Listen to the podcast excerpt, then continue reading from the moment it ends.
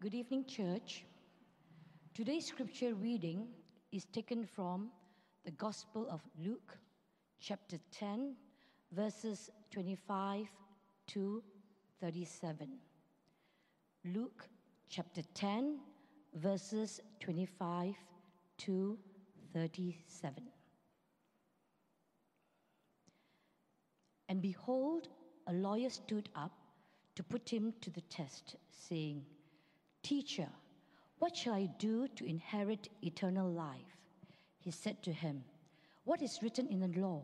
How do you read it? And he answered, You shall love the Lord your God with all your heart, and with all your soul, and with all your strength, and with all your mind, and your neighbor as yourself. And he said to him, You have answered correctly. Do this, and you will live.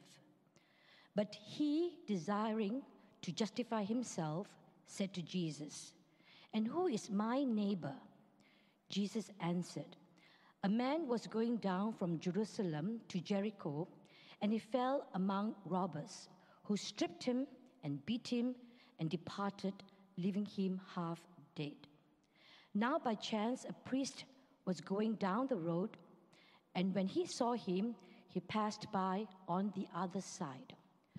So, likewise, a Levite, when he came to the place and saw him, passed by on the other side. But a Samaritan, as he journeyed, came to where he was. And when he saw him, he had compassion. He went to him and bound up his wounds, pouring on oil and wine. Then he set him on his own animal and brought him to an inn and took care of him.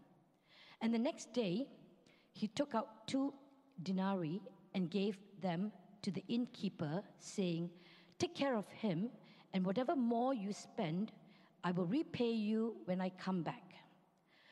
Which of these three do you think proved to be a neighbor to the man who fell among the robbers? He said, The one who showed him mercy. And Jesus said to him, You go and do likewise. This is the word of the Lord.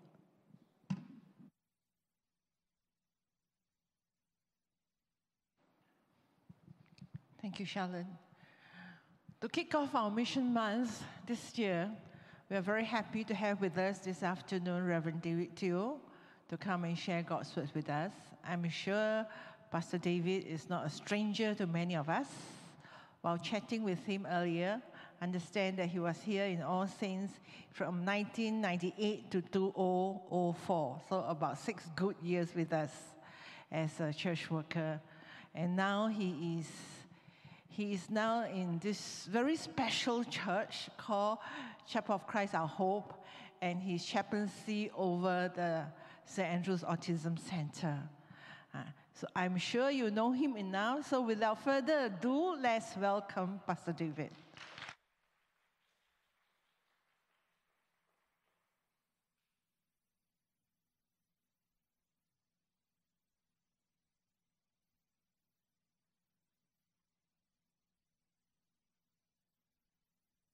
Um, testing? Yeah. Just to mention, I just recovered from COVID, so if my throat is dry and I need to cough, I'm, I'm ready for a, a, a drink. So, but thank you very much for the introduction, and I want to really thank Pastor Darren for inviting me here to be with you. It's really good to be back here, see old friends and, and new ones too. Uh, glad to see how God is moving in the midst of you. So, again, um, I'm here to share about the ministry to special needs. Uh, in particular, of course, I'm advocating today uh, on persons with autism because I've been working with them for the last 12 years and, and learn a lot um, on autism and their families. And so I'll bring you, uh, I'll be sharing from that angle of autism. But they're all, but special needs is a bigger umbrella. Uh, my, wife, my wife is here as well in the middle here, Betty. So um, thank you for having us. and so I bring you greetings from St. Andrew's Autism Center, um, uh, who is, that is located at Elliot Road, Siglap area, not very far from here. Uh, there is a school, for children, for students. There is also a DAC, a Day Activity Centers for adults. Um, and also we have a residential home in Sengkang for adults. Um, and affiliated to us also, we have a school for those with mild autism who can take the national curriculum exams uh, at the moment at Bukit Batok, and soon they will move to Clementi. So this is the range of work that the diocese is doing now uh, with regards to persons with autism. Well, I also uh, bring you greetings from Chapel of Christ, Our Hope, the church that I've been involved with for uh, the last number of years. Uh, it is a church plant uh, from Marine Parade Christian Center. Um, so the Lord has been bringing different groups uh, from different churches to come and observe how we relate to those with autism and how, to how we teach them about God and how we integrate them into the main service. And so we welcome any one of you who would come, would like to come and observe or even to volunteer uh, for a period of time so that you may get some idea of how you can accommodate those with autism in your small groups perhaps or in your main service. But please speak with your pastor first before you come. Yeah. And since we are in the Eastern cluster, we will also get to know each other a little bit better uh, as we go along. Uh, I'm sure there are many strengths in different churches that will come uh, to bear for all of us. And so, shall we pray together? Lord, we thank you that you are a compassionate and gracious God. You save us from the pit and you made us whole. You have also given us a future and a hope. And so come and speak to us today as your Holy Spirit unfolds your word to us so that we may become spiritually richer because of it. In Jesus' name we pray. Amen. Is it better for me to use the other mic or I can carry on? Okay, thanks. Rejection. We all have experienced some form of rejection in one way or another. For some of us, it may be in the family. And so your grandparents perhaps wanted to have a, a, a boy, but you turned out to be a girl. And your parents had to bear the brunt of your grandparents' ridicule day and night. For others, it may have been in uh, you, you very much wanted to be part of this very popular group in school, but you were casually dismissed, even teased by them. Still, for others, it may have been in the office how you tried your best to please your immediate reporting officer, but your efforts were not recognized. A younger and less experienced colleague got the recognition instead.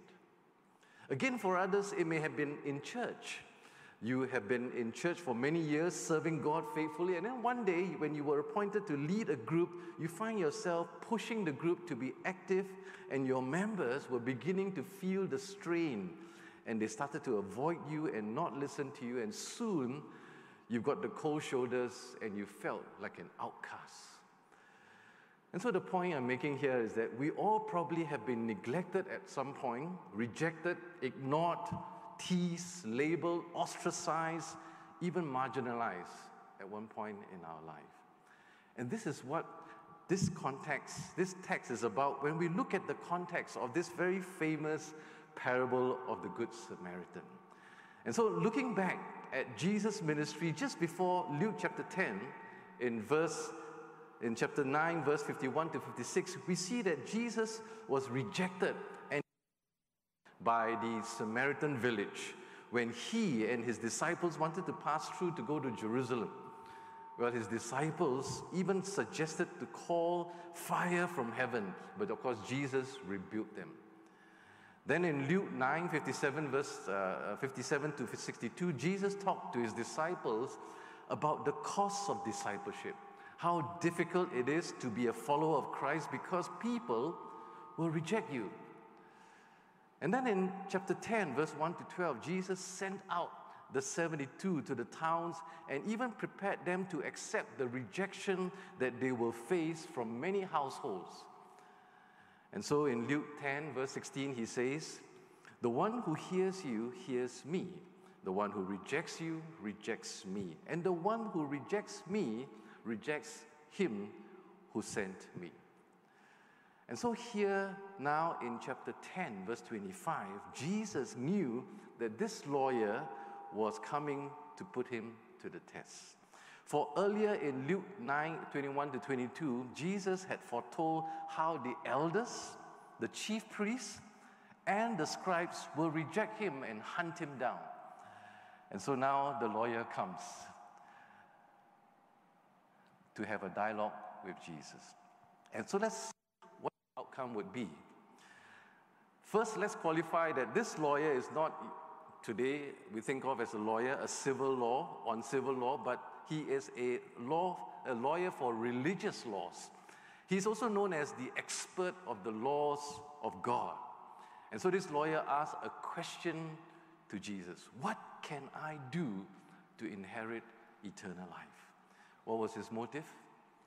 To trap Jesus and to hunt him down. And Jesus replied with a question, knowing that he is the expert of the law, asked this. He says, He asked, What is written in the law? How do you read it? What was Jesus thinking when he asked this question? Well, Jesus knows that no one can perfectly fulfill the law.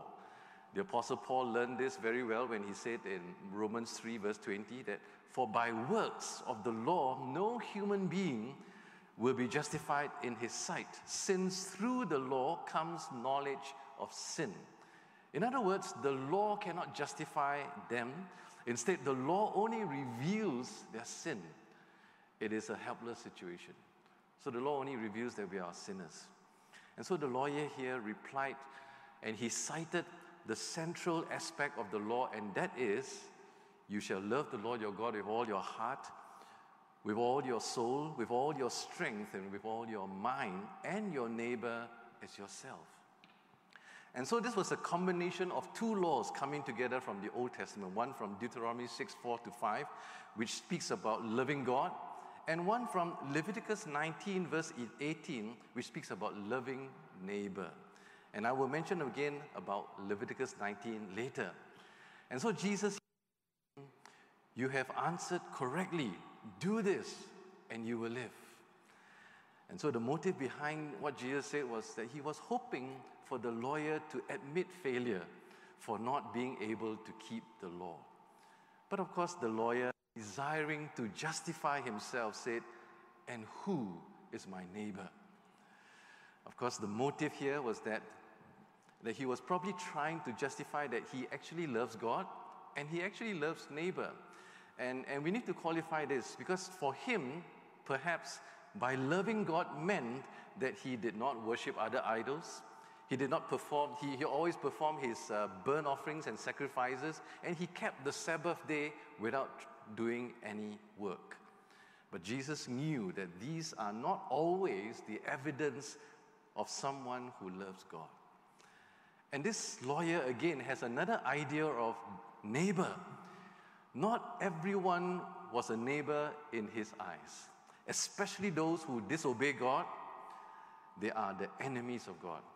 And those who worship idols, they are strangers to God. And so they are not his people. And so neighbors really are those who worship the God of Israel. They are not the enemies of God and they are not strange to God's ways. And you can say that this lawyer was selective on who should be his neighbor based on his own understanding on God and on the scripture. In fact, when we zero in to understand the word neighbor, Jesus knew that this lawyer has a very narrow view of neighbor. For in the Sermon on the Mount, in Matthew 5, verse 43 to 44, Jesus said, The rabbis have taught you love your neighbor and hate your enemy. But I say to you, Jesus says, love your enemy. So, enemies were not included as neighbors as far as these religious leaders are concerned. And back in Leviticus 19:34, God also commanded his people that he should also learn to love the stranger as yourself. And so, to this lawyer, enemies and strangers are not his neighbors. So there were limitations. And so, at, and so his last cynical question from the lawyer to Jesus was, Who is my neighbor? And Jesus decided not to engage him in any debate, but to tell him a parable. What is a parable? Well, a parable is simply a relatable story that brings out a spiritual truth. And so, first, he let us get some understanding on the Samaritan. Who are they and why did Jesus use them in this parable? Well, the Samaritans came from a time when northern Israel were captured by the Assyrians, if you look at the chart there. And after they were released from exile, some of the Jews stayed behind and intermarried Gentiles. And so they no longer became pure Jews, in other words. But the pure Jews and the religious leader regarded them as betrayers, enemies of God. And so if you look at the map here, the next slide, if a Jew wants to go from Judea, Jerusalem to Galilee, instead of passing through Samaria, which is the shortcut, they would rather take the longer route via Jericho and along the River Jordan to go to, avoiding Samaria altogether. And so Jesus, knowing this history and attitude of the Jews, now shares the parable. He says, A man went from Jerusalem to Jericho. He fell among robbers who stripped him and beat him, leaving him half dead. And by chance, a priest came along, saw him, and passed him by. Likewise, a Levite came and saw him and passed him by. But a Samaritan came, saw him, and had compassion on him. He, bought, he, he bound his wounds, poured oil and wine, set him on his donkey, and brought him to an inn. He gave, him, he gave the innkeeper two denaries and, and more when he would return. And so for Jesus, the focus of the parable here was really the Samaritan. That loving God is about loving neighbor, even if they are considered your enemy or a stranger. Jesus was highlighting that love goes beyond boundaries, and the act of love is generosity. And so, in this parable, the priest and the Levite did fulfill the law because they did not extend love in action, but the Samaritan, who is an enemy, did. And so, Jesus asked the question which of these three do you think proved to be a neighbor to this man who fell among the robbers? Notice here that Jesus now flipped the question the other way around to bring out the meaning of neighbor. At first it was, Who is my neighbor? But now it is, Who is a neighbor to the man who fell among the robbers?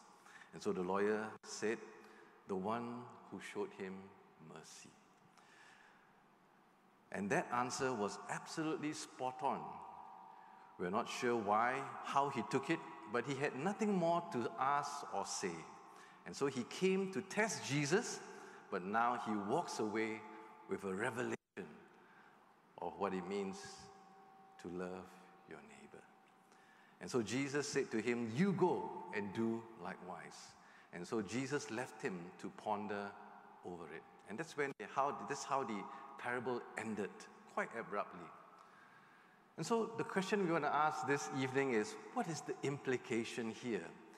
How can we respond to persons with special needs now that we know this? Well, first, two points that I have. First is that we are a neighbor to those who are different from us. We just learned that we are not just to love those who are like us, same race, same nationality, but we are to love those who are different from us who may seem strange to us. Secondly, we are uh, to, to be a neighbor to those who are helpless. Helpless. We are not only to love only those who can reciprocate, meaning they can say thank you to you, but we are to love those who are not able to reciprocate us. And we are not to love those who cannot help themselves. And so it is like this guy in a wheelchair who needs to go up the steps He's helpless. He can't do it on his own. He needs help. And so let's expand these two points one at a time. First, we are to be a neighbor to those who are different from us. Now, people with special needs are very different. But because they are different, they too and can enrich our lives. How are they different? Well, their brains are wired differently, they, they behave differently, and they contribute differently. How are they different? Well, what makes them their, what makes their autism different from us? Well, the answer is how they sense the world. It's how they sense the world. The word autism comes from the word autos, which means in your own world. They perceive the world differently from us. And so the experts call this the sensory processing disorder. There is a part there is a part of the brain that reads senses. And for them, that part of the brain is impaired, causing their sense of reading to be a little disorganized. And so, because they are disorganized, it causes them to have two extreme reactions. One is hyper, and the other is hypo. Hyper means that we don't we get too much of it, so it's oversensitivity. And hypo means that we don't get enough of it. Under so, for example, consider the, the eyes. The, one of the senses is the eyes, visual. When a person with autism has hyper visual he tends not to look at you with his eyes. You know, he will look at you, he will talk to you, he will listen to you, but he will not look at you in the eyes. Why? Because there is too much stimulation to the eye, causing it to have an overload.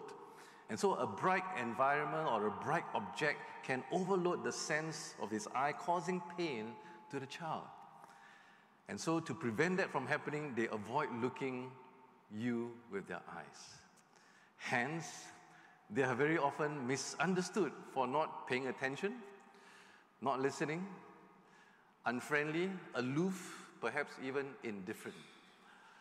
But on the flip side of the same coin, uh, we are still on the brain, yeah. On the flip side of the same coin, you have those who are hypovisual. That means that they don't get enough stimulation, so what do they do? For a very long time. Very long time. Because why? They're trying to get more stimulation. And sometimes when they stare so long and hard, they make you feel very uncomfortable. And other times, they provoke people to anger because of their staring. And so sometimes they get of that.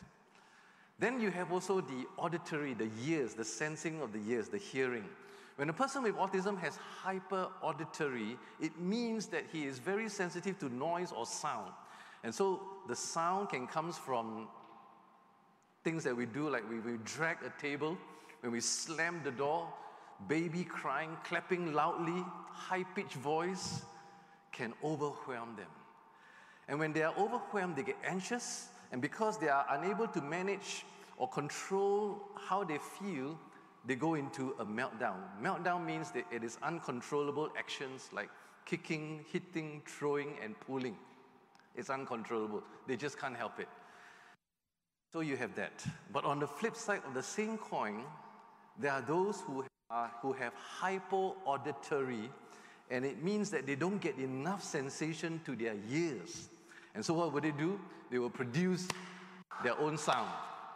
They'll hit all kinds of things to produce sounds at the expense and the, and, and the irritation of others around them because they're trying to satisfy their own sensory need. We have the example of the tactile, the sensation of touch. Now, most of us here are, are very appreciate touch as a form of encouragement and, and, and comfort. But for some of them here with autism, especially those with hyper sensitivity to touch, when you try to touch them, a burning sensation on their skin. So they don't like to be touched or they will react when they are touched. But on the flip side of the coin, you have those who are hypo sensitive to touch. Enough of the touch, and so they would want you to touch them, or they would touch you, sometimes inappropriately. And that is why they get into trouble because of this. And so, well, it may, it may not be a real problem when they are young and small and they touch you, but it becomes a problem when they are older and bigger touching inappropriately can pose a serious problem in public. You can imagine that. Then you also have the example of the, the sense of smell. They call it olfactory. If you have a child who has hyper smell, it, is, it means that they are, it's too overpowering. They pick up smell easily. And so, for example, you and I, we all use different brand shampoo or soap. They can pick up the different smells, and it overwhelms them such that they will avoid you, perhaps, or they may avoid certain places because of the smell, or they may avoid eating certain kind of food because of the smell. But on the flip side of the coin, we have those who are hyposensitive to smell. And what would they do? They would come very near you, stand very close to you, and smell you. And so when they talk to you, they stand very close. And so you got to really keep them at arm's length. And, and because they have no idea of any social etiquette, learning to keep a distance to, with another person. And then there are also three more senses that are not included in this picture, and they are proprioceptive, which is the sensation to the joints, which cause them to do a lot of jumping and movements. There is also the vestibular, the sensation that they get between the ears, and so that this causes them to spin. They like to spin themselves, and they like to rock a lot, right? Just to get that feeling, that sensation. Finally, there is the interoception, and that is the sensation inside the body that tells them that they are hungry or thirsty or they have a stomach ache.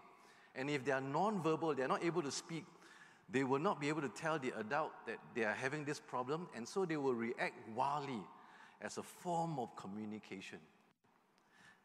and so, this is the reality for every child with autism, moderate to severe.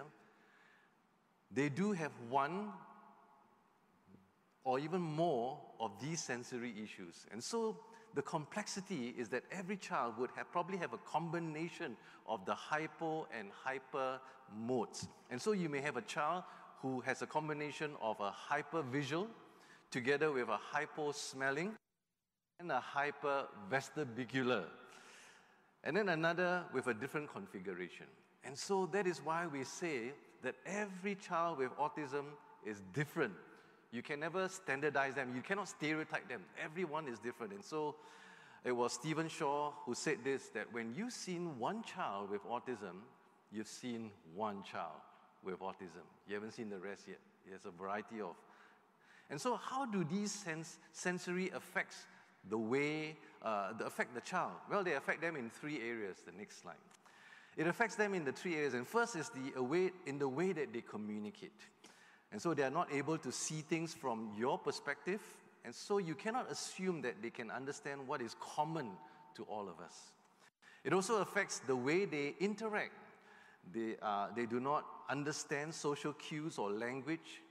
And so, for example, if they come in late for a lesson and you try to tell him, you try to communicate using social cues, say, hey, hello, what's the time now? Basically, what you're trying to say is you're late but he has no idea. He said, oh, the time is now 6.15. That's it, yeah.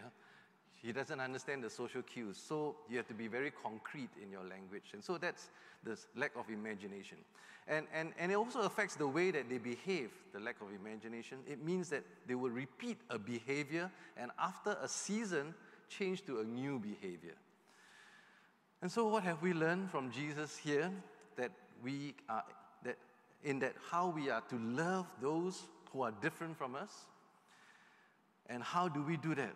Well, by taking the effort to try to understand them, their struggles, their efforts, and their frustrations with themselves. Very often, it is frustrations with themselves that we should try to understand.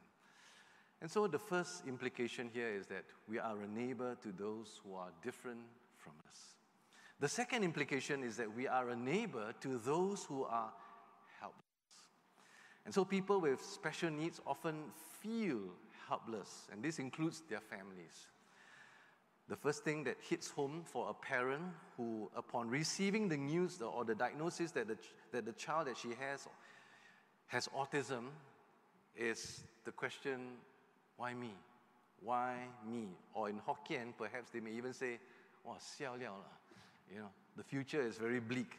And from that point, the whole world crashes in. All the hopes and dreams for the child's future ceases. And it would take time for them to wrap their minds around autism. And so the hope is that they would gradually to accept, adapt, and to find ways to help the child through therapy and schooling. And so parents feel helpless in several ways. First, they feel helpless that they're always at fault. Well, parents who um, are often are often made to feel that they are at fault. It could come from a child's grandparents or from the relatives. And so they would hear remarks like, What did you do wrong to deserve a child like this? You shouldn't have married this woman, or you shouldn't have married. And parents sometimes would even blame one another, and the whole environment can be very tense for the child to grow up. Very often, the parents also misunderstood when they bring to public and the child acts out, everyone will stare daggers at them. And they may even pass comments like, Why don't you discipline your child? He shouldn't be doing public, it's so inconsiderate. Not knowing that the parents really have no control over the situation as much as they try. And even if they try harder, the child's behavior may escalate, it makes it worse. Another, another helpless situation is that they feel very embarrassed. You may never know when a child will react or be triggered by sensory overload. Every time that the parent, uh, that the child goes into a tantrum or a embarrasses the parents. And after all, we are all Asians, and the face is always an issue for us. And this embarrassment also comes with guilty feelings. And so, very often, the parents would apologize to people many times a day, many times. Just sorry, I'm sorry, I'm sorry. Another point is that they feel marginalized in society. It's not most understanding when it comes to odd behavior. I think we have more patience and understanding with the blind, with the handicapped, with the elderly who is slower when they cross the road. We, we can wait, we can be patient. But when a child with autism gets into a meltdown, where they have no control, it is taken as bad behavior.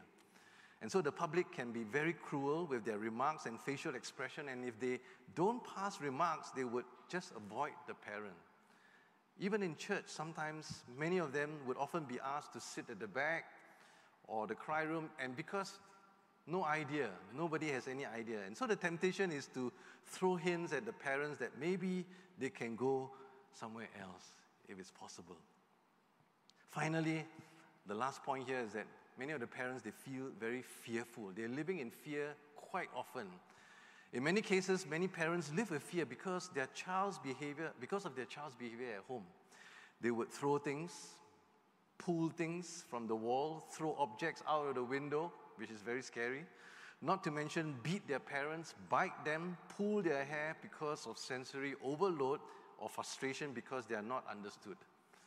And this can go on 24 7 throughout the year. And you wonder, when will it stop? And so that's the reality. Many of these families feel very helpless. But the good news is that we have a God who loves. Jesus said in Luke 4, verse 18, The Spirit of the Lord is upon me because he has anointed me to proclaim good news to the poor. He has sent me to proclaim liberty to the captives, recovering of sight to the blind, and to set the liberty those who are oppressed. Well, in the Gospels, Jesus often attend to those with, who are marginalized in society. And he often used them as a platform to reveal who God is and how his kingdom is like. He was anointed to love.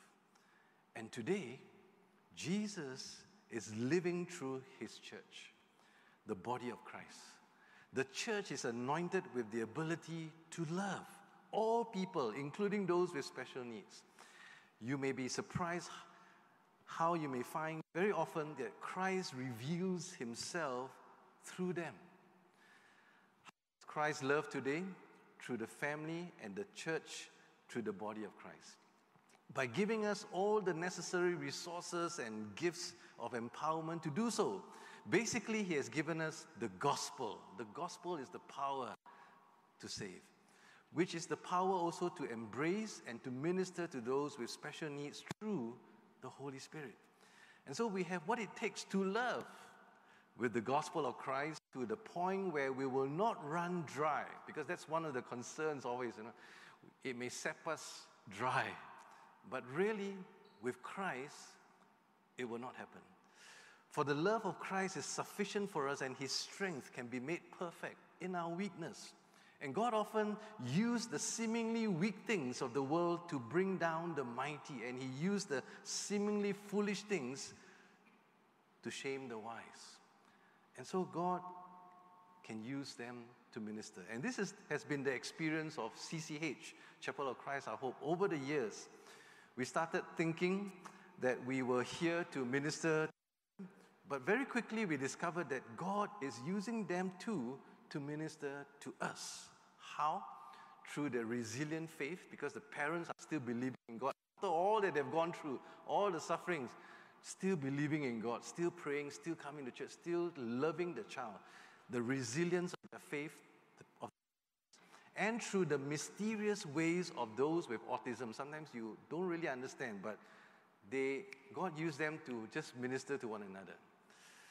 We have a case where we have um, on one of the one of the Sundays where our sound man was very tired, but of course nobody knew he was tired because he was on duty uh, every consecutive Sunday because we were we just started out, and and we have a child who usually comes in and he would jump in the middle and then go horizontally. That is his routine. That is his ritual, so to speak. He would do that every Sunday, so we are used to it. But one Sunday he came in, and then suddenly there was a change of behavior, which is very odd because they are usually they usually follow through with their behavior. And he dragged one of the chair, which is quite heavy, he couldn't carry, so he dragged the chair from one end and he brought it to the sound man, which is at the corner, the other end. And then he tapped on his shoulder because it's non-verbal, so he tapped on his shoulder and almost gesturing him, I brought you this chair. And of course, the sound man just obliged, sat down, and the moment he sat down, suddenly he felt Spirit of God speaking to him and said, Son, I know you're tired, rest in me. Wow, this gentleman, by the way, is a gentleman, like broke into tears a little bit. Of course, at that time, nobody knew anything, but we had a moment in our service to share this whole episode, this whole process, and we were awed up by that. These are the kind of things that has been happening, different, different kind of stories, which I won't share. I won't use the pulpit to share too much, but we can talk about it when, probably when we, we are when we fellowship. But this is how the Lord used them very often to minister to us. And you'll be, you'll be amazed the kind of things that the Lord used to use, uh, how He used them to minister to us. And so this evening, do you feel rejected, marginalized, or neglected in your home or school or office or even in church? The Lord says, I have never left you nor rejected you.